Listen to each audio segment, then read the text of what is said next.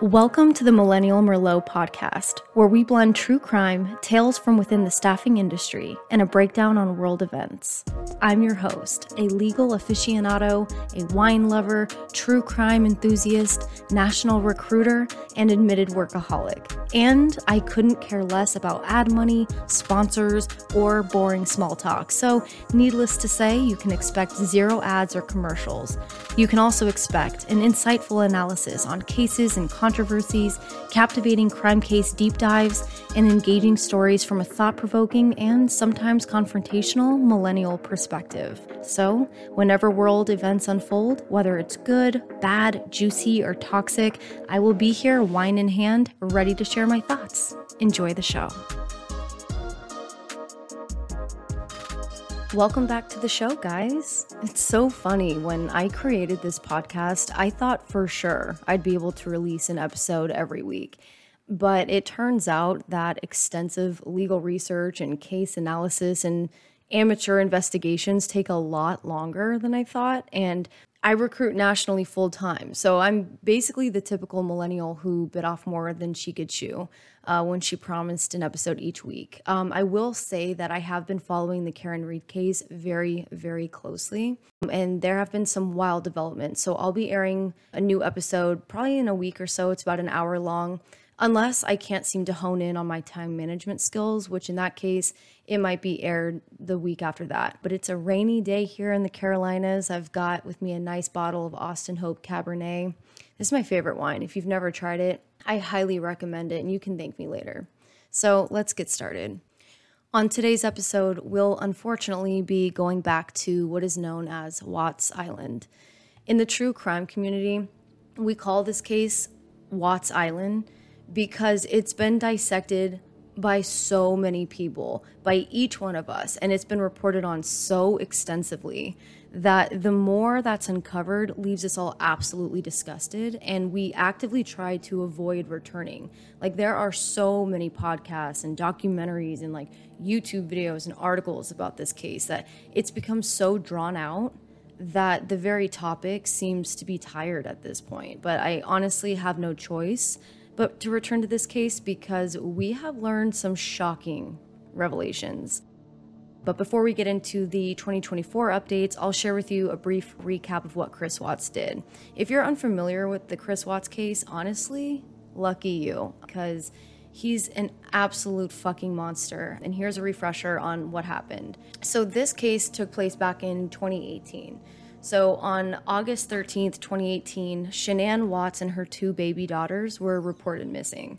So Shanann, in particular, spent basically her entire life posting on social media, sharing videos and photos of like trips and family benchmarks and just like day to day life in the Watts home. So when her socials went completely dark, her friends knew like right away that something was wrong. So Shanann's social media accounts have always depicted the perfect marriage, perfect children, the huge house, a thriving career for both her and her husband, Chris.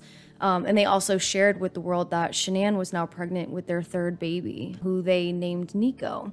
But while Shanann is constantly working and updating the world on her life with her husband and her kids, her piece of shit husband was secretly having an affair with his coworker, Nichol Kessinger. So the updates today will be regarding what we've recently learned about her, and honestly, it's seriously mind blowing. But according to Nichol, okay, Chris told her that when they first started dating, that he was in the process of separating from his wife, which was proven to be an obvious lie. And even if he did tell Nichol that, it wouldn't make any sense that she would actually believe it because we've now learned that Nichol was basically stalking Shanann Watts' Facebook months before she and Chris even started hooking up. So, shortly after Shanann and her daughters were reported missing, Chris Watts was idiotic enough to allow newscasters to interview him on live TV, where he can be seen begging for his family to come home. While I watched these interviews, I don't know, I immediately knew that he was lying. He he seemed like such a dirtbag from the very moment I saw him. I knew he was lying about something. He just seemed really shady. Like he had zero emotion. It was as if I was watching somebody who was trying to like pretend to care and he just did it poorly. So fast track two days later. So, two days after Shanann and her children were reported missing, Chris Watts is arrested uh, on three counts of first degree murder of his pregnant wife and two children. By the way, his two daughters, Bella and Cece, they were ages four and three years old. Okay, so it turns out that when Shanann got home the night before from a business trip, Chris strangled her to death in their marital bed. He wrapped her body in the comforter, dragged her down the stairs, then loaded her into the back seat of his truck, and then woke up his two baby girls, brought them downstairs, loaded them into the truck as well. And it's honestly so sick. All of it is so sick. But it's crazy because Shanann's lifeless body was literally under the baby's feet. And they were obviously too young to even understand what was going on. But so Chris Watts drove his family to an isolated area where there were two massive oil tanks. And he proceeded to murder each child one by one. Then he proceeded to climb up the oil tank ladders and one by one dropped his baby girls' lifeless bodies into the oil tanks. It's seriously so disturbing that it's it's hard to believe that it even stopped there because he then, you know, he comes down from the oil tanks and he casually buries his wife in a shallow grave and then drives home.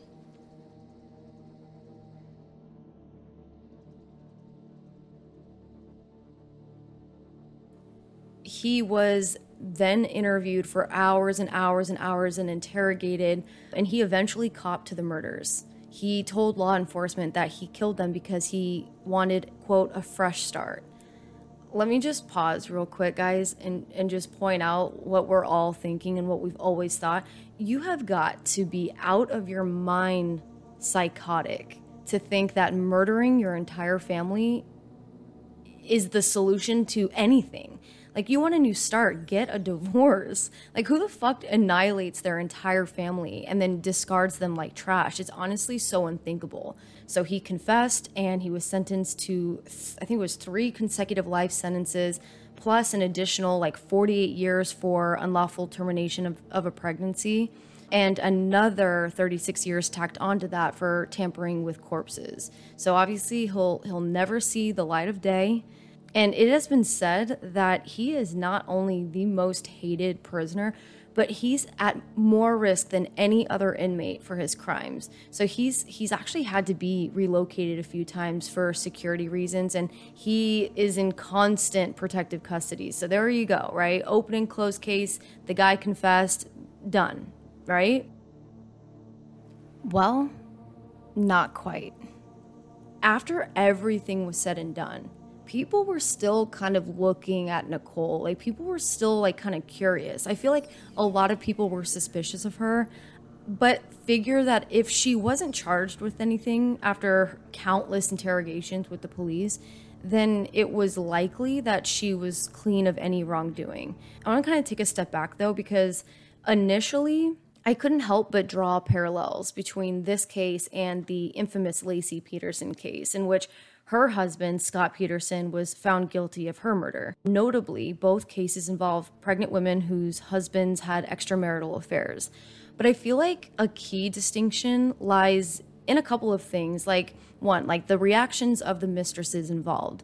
For example, unlike Amber Frey, do you guys remember her? She ended up writing a book and getting like a book deal from what happened.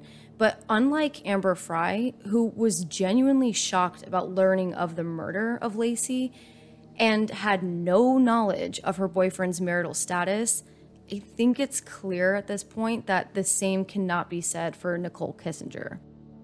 And this is why. So it was revealed that on the night of the murders, Chris and Nichol were on the phone for over an hour.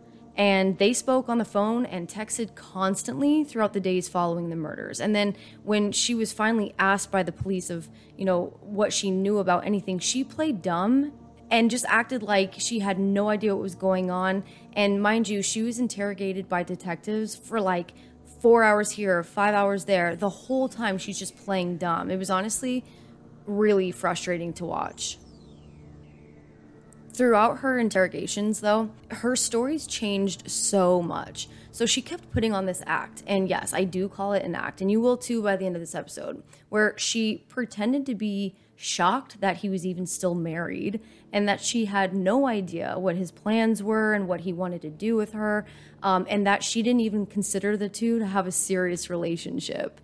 Funny thing about that though is Nichol was literally Googling, quote, marrying your mistress, unquote and other searches relating to being with a married man and wondering if he would leave his wife for her. I think one of the exact Google searches was, quote, man I'm having an affair with says he'll leave his wife, unquote and it was even proven that she had been looking at wedding dresses. So, like, the idea that she had no idea that he was even married alone is preposterous, considering how often she apparently visited Shanann's Facebook page. And if you ever went to it, you should, it's still up. Shanann's Facebook page is riddled with evidence of a happy marriage, a highly anticipated pregnancy, and just being so in love with her husband, which was literally all Shanann ever really posted about, unless she was talking about her work.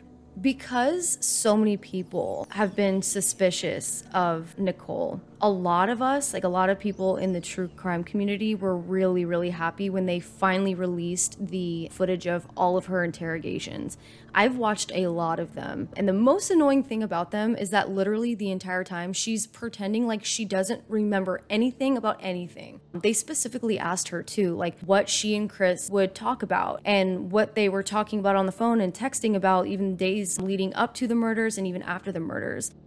At this time, there are missing persons posters all over town. She knows that his family is missing, and yet during that time, she like couldn't at all recount what she and Chris were talking about, which is wild.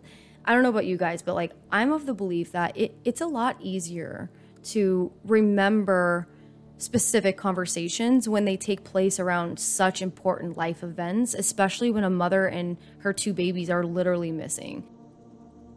Not only that, though, police initially asked her for her phone. And initially, she refused to give it to them.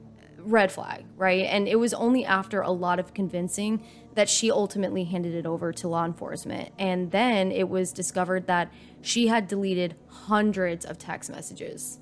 Why would you do that? If, you have nothing to hide, then why are you deleting text messages? If you have nothing to hide, why wouldn't you just like give up your phone the first time they ask, you know?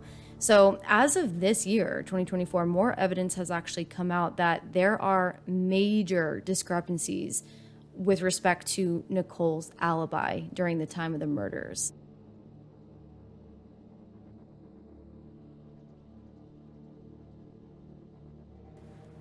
So, let's talk about that a little bit. So, police have revealed that her timeline is proven to be very unclear. A lot of people have questioned the accuracy and consistency of her timeline of events because they've changed so many times. She gave law enforcement an account of her whereabouts in the morning after the murders that was vastly different than the one that she gave them towards the end of her interrogation process, suggesting potential gaps and discrepancies that could actually lead to her involvement.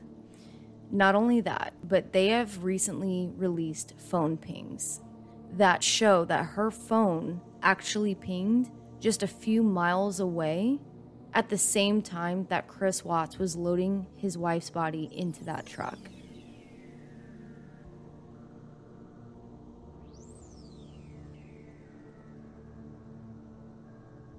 So critics argue that cell phone tower pings and locations of her phone on the day of the murders are not at all aligning with her stated activities and movements.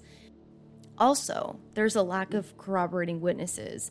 There are assertions out there that Nichol lacked concrete alibi witnesses who could verify her whereabouts during that crucial time frame. All of this coupled with those weird Google searches and those deleted messages that they still haven't been able to uncover, which I find to be really strange because I thought you could always retrieve deleted text messages, but there have been a lot of concerns that have been raised about Nichol's deleting those messages and really trying to erase her electronic evidence, leading to even more suspicions about potential incriminating content. But when you have all of this together, and then you add such odd behavior from Nichol during that time, her demeanor, her behavior during the interviews with law enforcement appeared to be so inconsistent, so suspicious. She acted so cavalier about everything, making it seem like she was some type of poor patsy. You know, her, motives are questionable too. I mean, this part isn't even new, but yeah, she was dating a man that was married. But it's the fact that she's lying about knowing that he was married and being so shocked when they go missing, even though she's been in constant communication with him. And this update isn't from this year, but I actually learned towards the end of last year in 2023 that she was caught writing letters to Chris Watts, and that's actually why he was ultimately removed from that one facility. I don't even know where he was. But yeah, apparently they still keep in touch.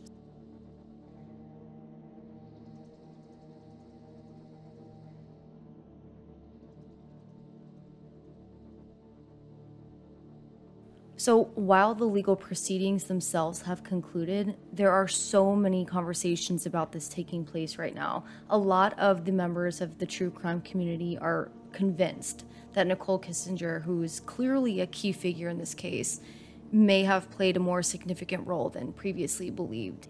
A lot of people argue that the evidence, obviously the the deleted messages, the the unusual internet searches and just her overall demeanor during interviews hints at more of a significant role than what was initially revealed. But here is why it is so frustrating for everyone. It's the statute of limitations with respect to conspiracy to murder charges. So, because this case took place in Colorado, statutes of limitation laws are going to be geared towards Colorado law. So last time I checked, conspiracy to commit murder charges usually carries like I think it's like a 3-year statute, meaning that the prosecution has a very small window of only just 3 years from the date of the alleged conspiracy to even bring charges against anybody. And by anybody I mean Nichol. So it's frustrating because the knowledge that this case it was technically over in 2018, surpassing the statute of limitations for conspiracy to commit murder, it's only infuriating those who believe that Nichol Kessinger may have been deeply involved.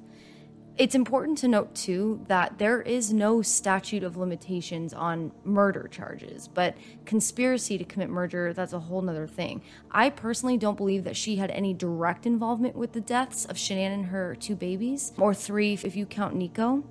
Um, but I do believe that she knows way more than she's saying.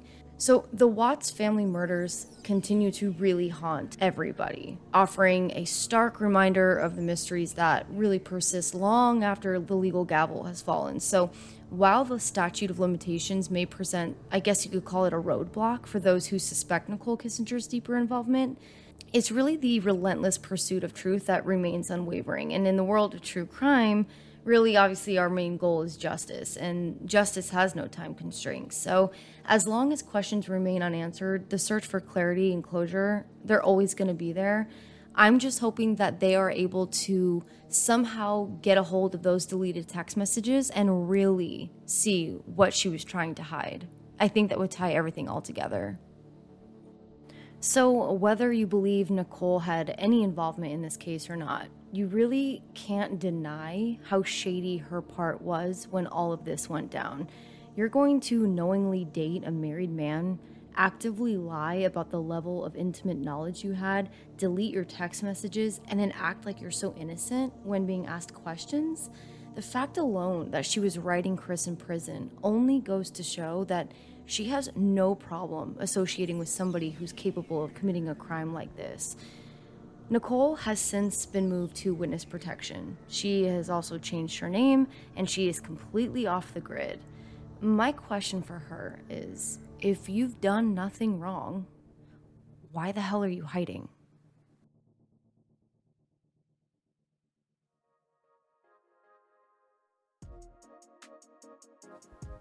Thank you guys so much for tuning in to tonight's episode. While this case may not offer any foreseeable updates, I promise that if I come across any new information regarding Nichol's potential involvement or any charges made against her, I'll be sure to keep you all informed. Until then, I'll be doing work on this Austin Hope Cabernet and spending some quality time with my trusty companion, Bradley. Stay tuned for the next episode. Good night, y'all. Cheers.